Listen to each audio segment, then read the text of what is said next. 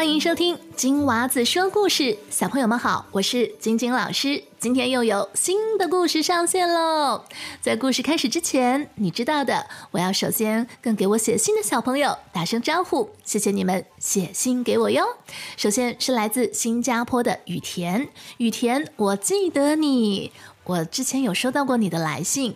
那雨田今年呢七岁了，非常喜欢听老师唱歌和讲故事。他说下次你可以唱一首罗大佑的《童年》吗？啊，罗大佑的《童年》这首歌曲是不是你的爸爸妈妈在小时候也听过的歌呢？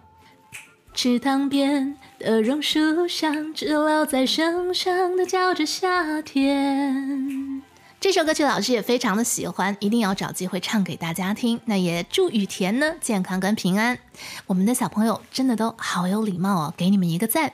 接下来是住在新竹的 Ryan 赵瑞恩，他说呢很喜欢听我们的故事，可不可以请老师唱听我说谢谢你，因为他要送给他的好朋友曾一成。好，这首歌曲呢老师早早的就已经录好了，就在我们的播客里你就能找到它。同时这首歌曲听我说谢谢你也成为了二零二二年年度收听最高的一集。那要在这边感谢我们所有的大小听众朋友。那 Ryan 老师会将这一集的链接，就是听我说谢谢你这首歌曲的链接放在我们节目的叙述栏中，也希望你的好朋友一成会喜欢。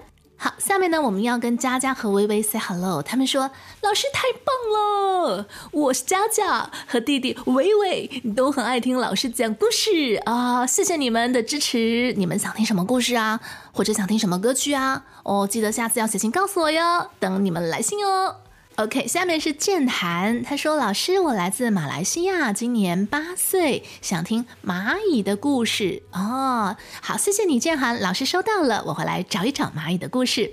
下面我们有林佑生柚子，他说我是柚子，好喜欢老师讲的故事。一月四日是我妈妈的生日，我想点国王的新衣还有白雪公主。那柚子，国王的新衣还有白雪公主老师已经录好了，我会将这两个故事的链接放在节目的叙述栏当中，记得一定要听哦。一月四日是妈妈的生日啊，那所有的小朋友们，我们一起祝柚子的妈妈生日快乐，好不好？来，生日歌再次响起。哎，等一下，我们待会儿还有一个过生日的，我们留着这个力气一起唱生日歌哈。接下来呢，我们有一位嘉怡 ，J I A Y E E 是嘉怡吗？她说，只有我一个人。这么大还要听故事才能睡吗？呵呵呵。哎，其实老师跟你差不多年纪的时候也都在看童话故事，而且我非常开心我们会有十岁以上的小朋友听老师的故事，我觉得非常棒，谢谢你佳怡，谢谢你的支持。然后他想听田螺姑娘，然后他说呢十二月是他的生日哦。啊，好，那就刚好呢将今天的生日歌呢送给佳怡还有柚子的妈妈。 OK， 那小朋友准备好了吗？一起来咯。 Happy birthday to you, Happy birthday to you, Happy birthday to 佳怡 and 柚子妈妈。Happy, happy birthday to you！ 生日快乐！如果你也想点播故事或者跟我讲悄悄话，欢迎你去到我的网站 twinkle twinkle story time dot com 写留言给我，或者去到我的脸书专页金娃子说故事给我写讯息就可以咯。网站以及脸书的链接就在我们节目的叙述栏当中就可以找到。好的，事不宜迟，我们马上要开始今天的故事。今天的故事是由小朋友赵恩所点播的《小马过河》，也谢谢赵恩提供故事给我们大家，就将这个故事送给我们所有在收听的大小朋友还有爸妈们，同时也要在这里祝大家圣诞快乐 Merry Christmas。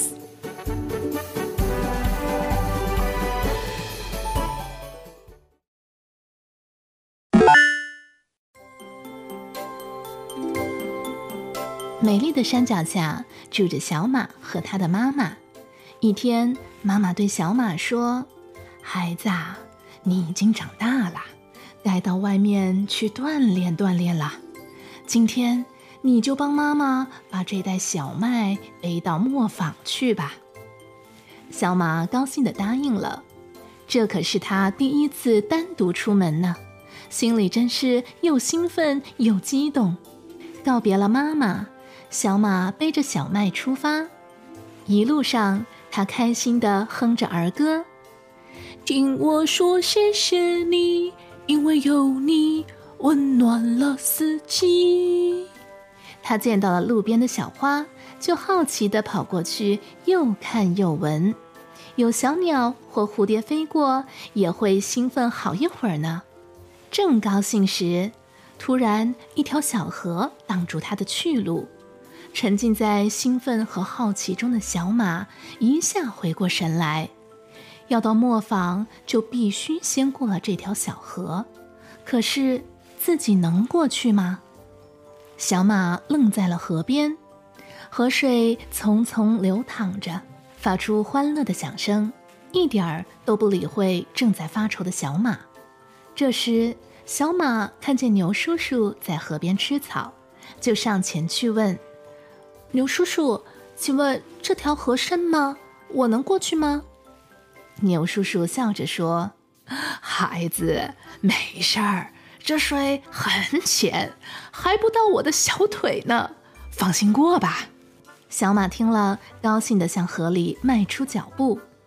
就在他前脚刚要踏入河的时候，突然间从河边大树上传来着急的喊声：千万别下水，千万别下水呀！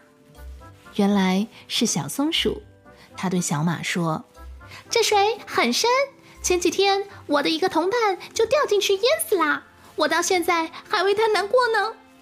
小马不知所措，一个说水浅，一个说水深，我到底该听谁的呢？要是妈妈在就好了。拿不定主意的小马决定回家问妈妈。妈妈看见小马很快就回来了，露出惊讶的表情：孩子啊，你怎么这么快就回来了？麦子送到磨坊了吗？小马摇摇头，不好意思地说出了自己的难处。妈妈听后，语重心长地对小马说：孩子啊，牛叔叔说水浅，那是因为他亲自下过水。松鼠妹妹说水深，是因为她亲眼看见水淹死了同伴。你想要知道水的深浅，只有自己尝试了才会清楚哦。小马一下子明白了，他一口气跑到了河边，勇敢地走下河。下到水里，小马才知道了，水既不像牛叔叔说的那么浅，当然也不像松鼠说的那么深，正好到他的膝盖。就这样，小马顺利地过了河，把小麦背到了磨坊。这个故事给了我们一个温馨的学习提示，每个妈妈都爱自己的孩子，希望可以给孩子们最周全的呵护。但是孩子们总要长大，总有一天要自己去面对社会，独立生存。在父母翅膀下长大的孩子，如何去应对外界的纷繁复杂呢？要让孩子们自己去看看，自己去听听，自己去体会和感悟。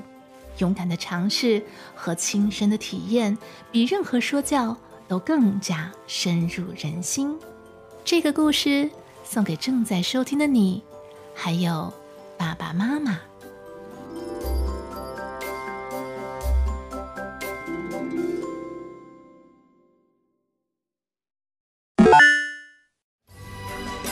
小朋友，今天的故事就讲到这里。如果你喜欢听我讲的故事，不要忘记去 Spotify 或者是 Apple Podcast 给老师五颗星的好评哦。